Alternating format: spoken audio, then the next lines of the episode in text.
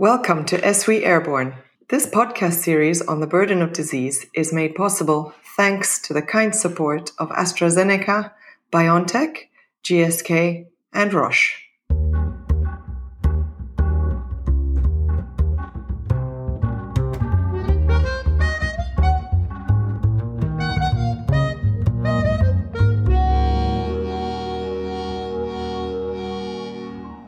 Welcome, everyone, to ESWI Airborne. Today's hot topic is the burden of disease of acute respiratory viruses. So, we're talking about RSV, SARS CoV 2, and influenza, and about the impact for older adults.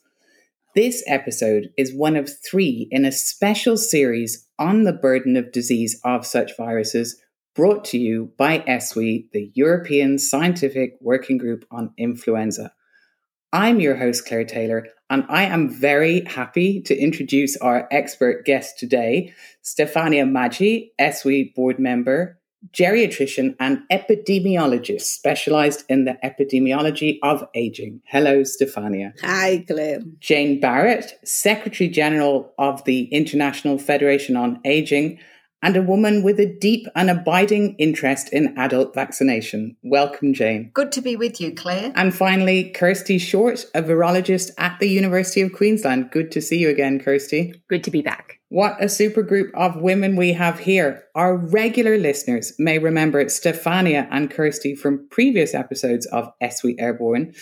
Kirsty, you're a member of ESWI's influenza diabetes community and contributed to the discussion on the burden of flu for people living with diabetes. And Stefania, I remember your insights on how to reduce the burden of disease in older adults. Now, Jane, as the newbie, you are especially welcome here.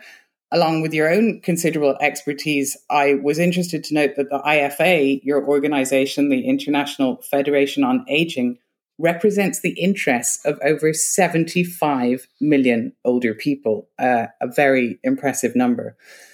So, folks, I think we're very well set up to dive into this important topic. And I think we all understand how timely this is, given that acute respiratory viruses have been in the news in the recent times.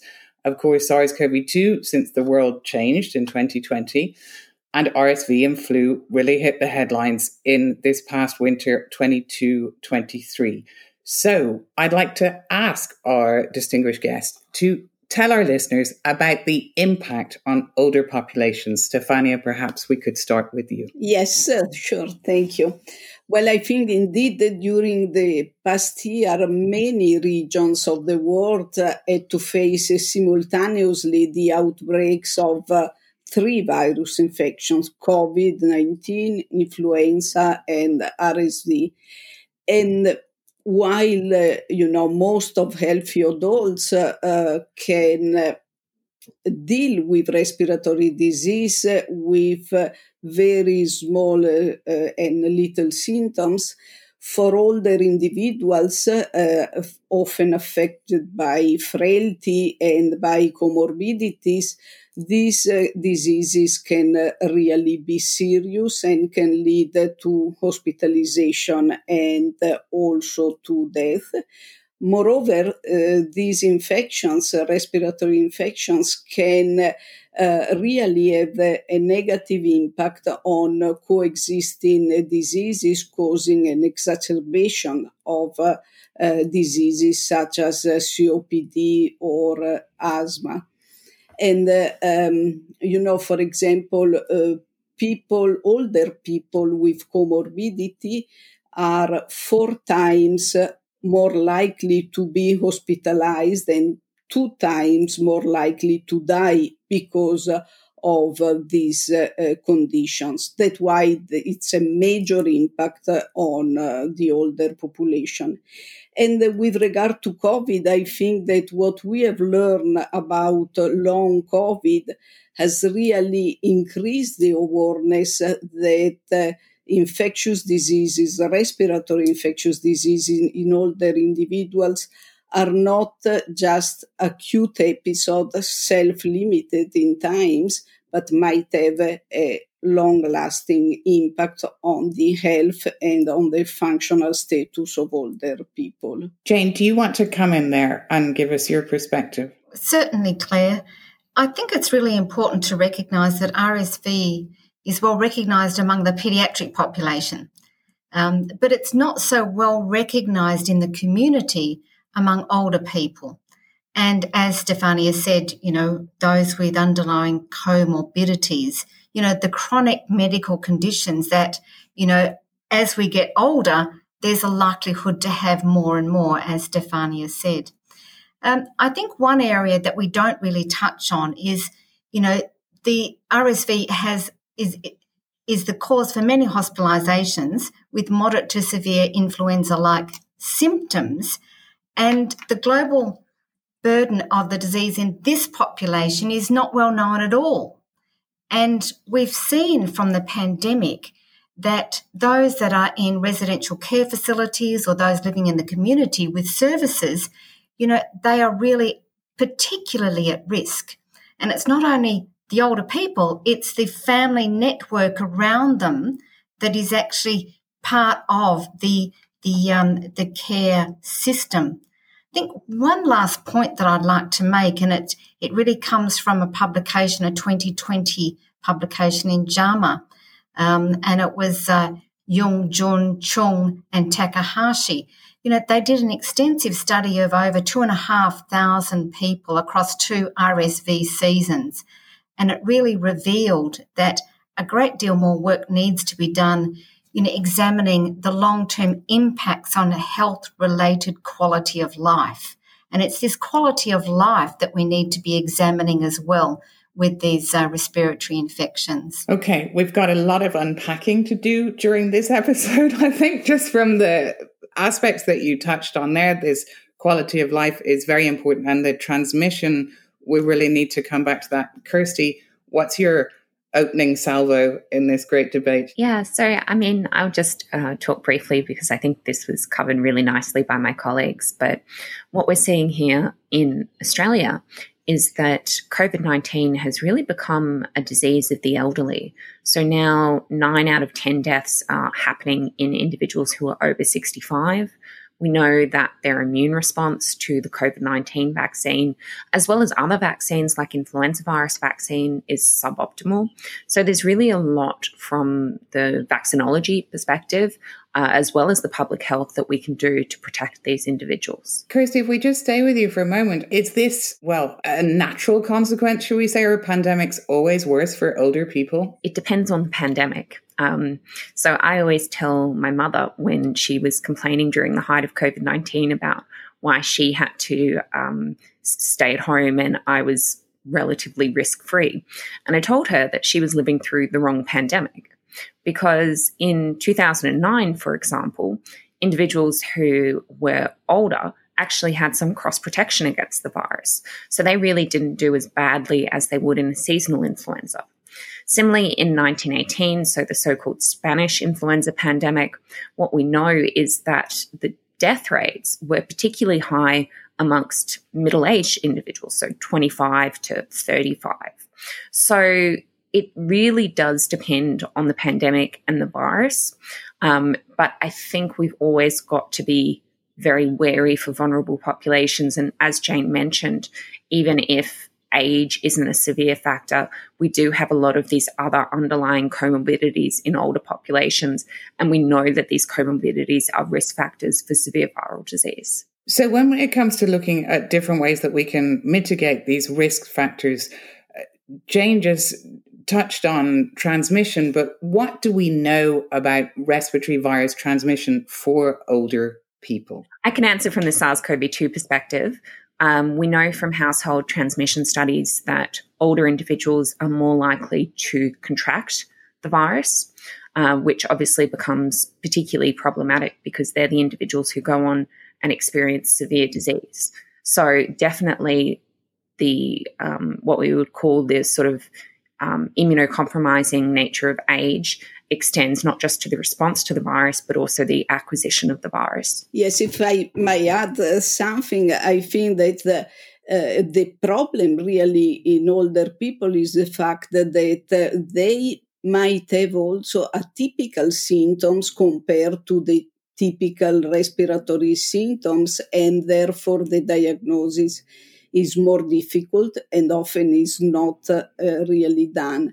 On top of that, even when symptoms, uh, respiratory symptoms are the typical ones, clinicians tend to think more to, for example, a flu instead of uh, uh, RSV, and therefore we have a misdiagnosed uh, for, for it. And last but not least, often the diagnostic tests are not available, and uh, uh, therefore the underdiagnosis of uh, RSV in particular is really very, very frequent in the older population. So, when it comes to look at the kind of official responses to this situation, what can we say about how governments, public health administrations, and even civil society. How what has the response been like for at-risk populations, including older people in the pandemic, where there was kind of cocooning and shielding, but also with regard to routine immunization? I think in terms of the pandemic, um, there was a lot that we could have improved on in terms of the protection of uh, older individuals. So disproportionately around the world, um, we saw that care homes had a very high mortality rate from SARS CoV 2. We also have incidences in countries, so without naming certain countries, uh, who released people back into care homes from hospital without doing SARS CoV 2 testing, leading to sort of seeding of new outbreaks. So I think there's a lot that we can do, in particular in regards to aged care, um, in looking at how we can better protect these vulnerable individuals in a pandemic scenario. Yes, and I would add also that uh, during the pandemic, there were major uh, recommendations actually made by international uh, agencies such as WHO and by national governments uh, they were all stressing the need to improve the uh, surveillance. But unfortunately, we have major differences in terms of uh, surveillance systems across countries. And uh, this, I think, from the public health point of view, is uh, really a very important problem. Uh, there were strong recommendations about improving the um, vaccine coverage for uh, flu and uh, for COVID 19 in order to avoid the uh, differential diagnosis and all the clinical troubles we might have with that. But uh, um, the adherence to this recommendation across countries and even across a region within a country such as Italy were really very, very different. And uh, I think that uh, the need to increase the awareness of the relevance and the importance of infectious disease in older population is uh, still one of the very important points. But why do we have this lag? I mean, you're talking there about official bodies with responsibility for public health and putting forth the information, and then this delay or this, you know, lag in policy making to respond to the scientific evidence. Jane, do you want to talk about this? Look, this is such a complex and important topic, but I want to put the, the pandemic conversation separate to routine immunisation. And I think during the pandemic, knowledge was evolving almost by the day. And so it was really difficult for scientists and policymakers to be on the same page and communicating. That's one problem. But really, I think we really need to talk about whether older people have the same value proposition in society as younger people. You know, it's something called ageism. And we saw it in the pandemic in many, many countries where decisions had to be made because there was either a, a shortage of vaccine or an inability to get older people to be vaccinated, you know, physically or it was infection control. And I think we really have to address this as part of our push for a life course implementation of immunisation. You know, we've got institutional ageism, interpersonal ageism, and self identifying ageism. We even saw some older people saying, give it to my grandchildren before you give it to me, right? Because my, my life is almost over. You know, one in two people, as reported by WHO, are ages towards older people. And so, you know, we really have to look at our policy development and disparities just in targets for immunisation. But if I can put that aside, and it's a big topic for, for one minute, you know, there's a historical issue where ministerial portfolios don't talk to one another. They're not well integrated. So finance don't talk to public health, don't talk to aged care.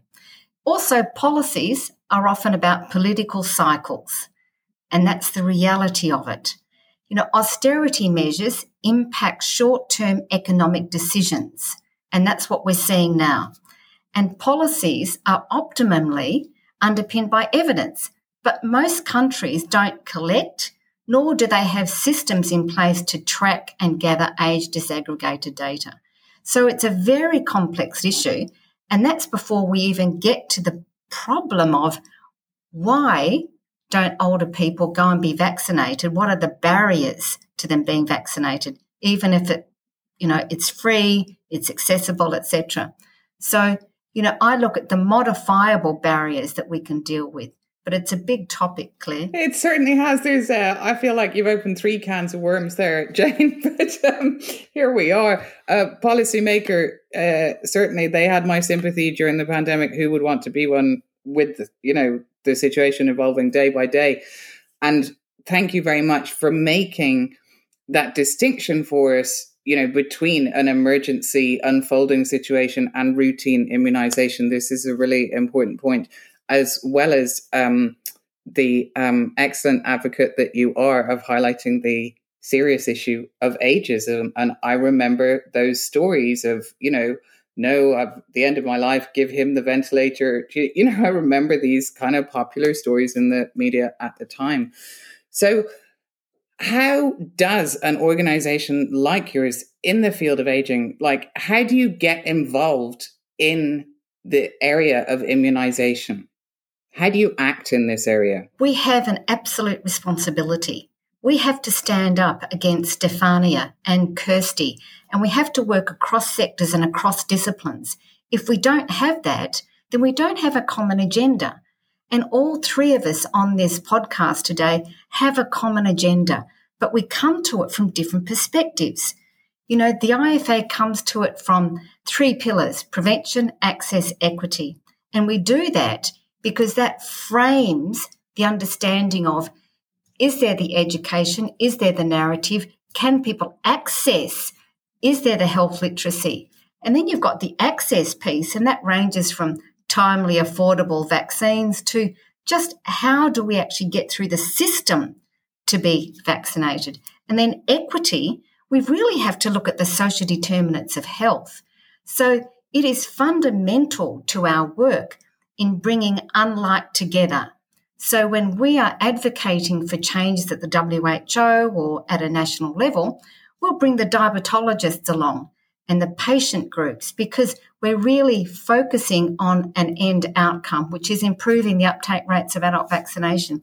So it's an easy place for us to be, and it's an easy place for us to stand line alongside, you know, professionals like Stefania and Kirsty prevention, access, equity. Have I got it? Yep. And Kirsty, if you can come in now from from a virologist and as from where you're coming from, and tell us about what's the state of play for vaccines, you know, for the different acute respiratory viruses? Well, I think we're in a pretty exciting stage in terms of vaccines. We've got the first RSV vaccine through phase three clinical trials, and you know, the particular target of that is for the elderly. We've got flu vaccines that are tailored for the older population, so these high dose vaccines. And then with SARS CoV 2, we're in an interesting situation where we know that as you get older, your immune response to the vaccine becomes a bit suboptimal. So we have these individuals um, prioritized for boosters. But what I'm hoping in the future is that we will start to see more tailored versions of these vaccines, much more like you tailor the flu vaccine for different populations, such that we can address some of these issues of waning immunity with age. I think the other really exciting thing about vaccination is the combination vaccines that are on the horizon. Um, you know, I can't wait to see the day where I rock up to the doctor and I get my COVID, flu, and RSV vaccine all in one go. So I think we're in a really exciting position. And if we can just stay with that, like how far away are we from offering combined vaccines? Uh, I think it depends, but um, certainly in some of the policy meetings that I've sat in on um, in the southern hemisphere, at least, is we're hopeful that perhaps by next winter, so that would be July next year, that there might be something available. Um, now, whether or not that will come to fruition, I don't know. But already having such optimistic expectations, I think, is a good sign. So perhaps by next winter in the southern hemisphere, that is okay. And Stefania, is this, I mean, okay, for what's actually happening now, are at risk populations such as older people and those with chronic conditions, are they getting multiple vaccines at the same time? Is this a realistic prospect? Well, uh, for now, what we really aim is to take, uh, to never miss an opportunity and to take any chance to vaccinate people with even co-administration of, for example, COVID vaccine and flu, because uh, this has been demonstrated does not decrease the effectiveness of the vaccine and uh, they are safe even if co-administered. So we have to take advantage really of any contact the patients, the older patients have with the system to administer more than one uh, vaccines. And I think it is really uh, realistic to think that uh, we will have a combination vaccines, such as Kirsty mentioned, and uh, they would be really precious because uh, you know it would be too much uh, to ask older people to get in contact with the health system to get uh, RSV COVID and uh, flu vaccines at different times. So really, but I think that the technologies are really advancing and making uh, major, major progress. So it is realistic to think that very soon we will have them available. This is much sooner than I thought. Yeah, this prospect, I was waiting for Kirsty to say years away, but um, perhaps by next winter, indeed, in the Southern Hemisphere. Jane, you've obviously got like a number of different fronts that you're advancing simultaneously, but what's the next step for you? I mean, what's the outlook from here on how we make progress on this issue? Claire, I'm cautiously optimistic about the future, but we have to work at a vertical level as well as a horizontal level. Vertically, we've got to, civil society has to work to help to join up intergovernmental agendas like the UN Decade of Healthy Aging, the WHO immunisation agenda, you know, the global report on ageism, and the work of the NCD Alliance.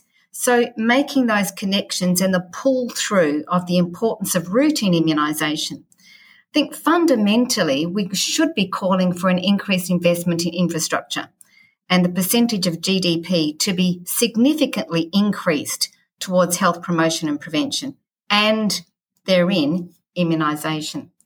You know, at a country level, it's about targeting those modifiable barriers, understanding the policy gaps, and looking at the low hanging fruit.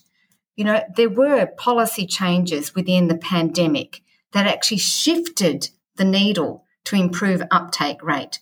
How can we use those now in routine immunisation? And of course, WHO will be coming out very soon with the big catch up. And that's about catching up on your routine immunisation and looking at the delayed response that we've had across the world. My last point really is this is a global issue. This is not high income versus low income. You know, we really have to use all of our levers and all of our intelligence to connect across the world because you know, less developed countries, we have a lot to learn from the way that they actually build momentum at a community level. And vice versa, you know, some of the surveillance systems and the technology advancements really help in terms of how do we explore the narrative and improve uptake rates. That is the last word, folks. Invest in public health, routine immunization. This is a global issue, and we do indeed live in one world. That's all we've got time for today, folks. Thanks to each of you, Jane, Stefania, and Kirsty, for sharing your expert insights with us today. Thanks for tuning in, and don't miss the other episodes in this three part ESWI Airborne series. We'll be talking about long flu and long COVID and how to deal with lingering acute respiratory viruses. And we'll also be diving into the economic and societal impact and crunching the numbers on how people and businesses are affected. Get your information directly from the people working on the front lines of viruses, vaccinations, ageism, public health, and more from the members of the European Scientific Working Group on Influenza. Until next time, dear listeners, stay safe.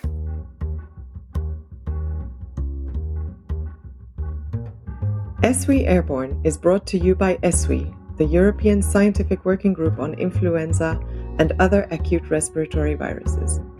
These episodes would not be possible without the team's efforts, and we would like to extend special thanks to our ESWI Secretariat, our technical and IT teams, our arts team, and our host, Claire Taylor.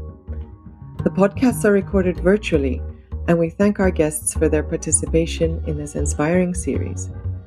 Talks are adapted to a global audience and are intended to be educational. For any specific medical questions you may have, these should be addressed to your local general practitioner. Many thanks to our sponsoring partners, and thank you for listening.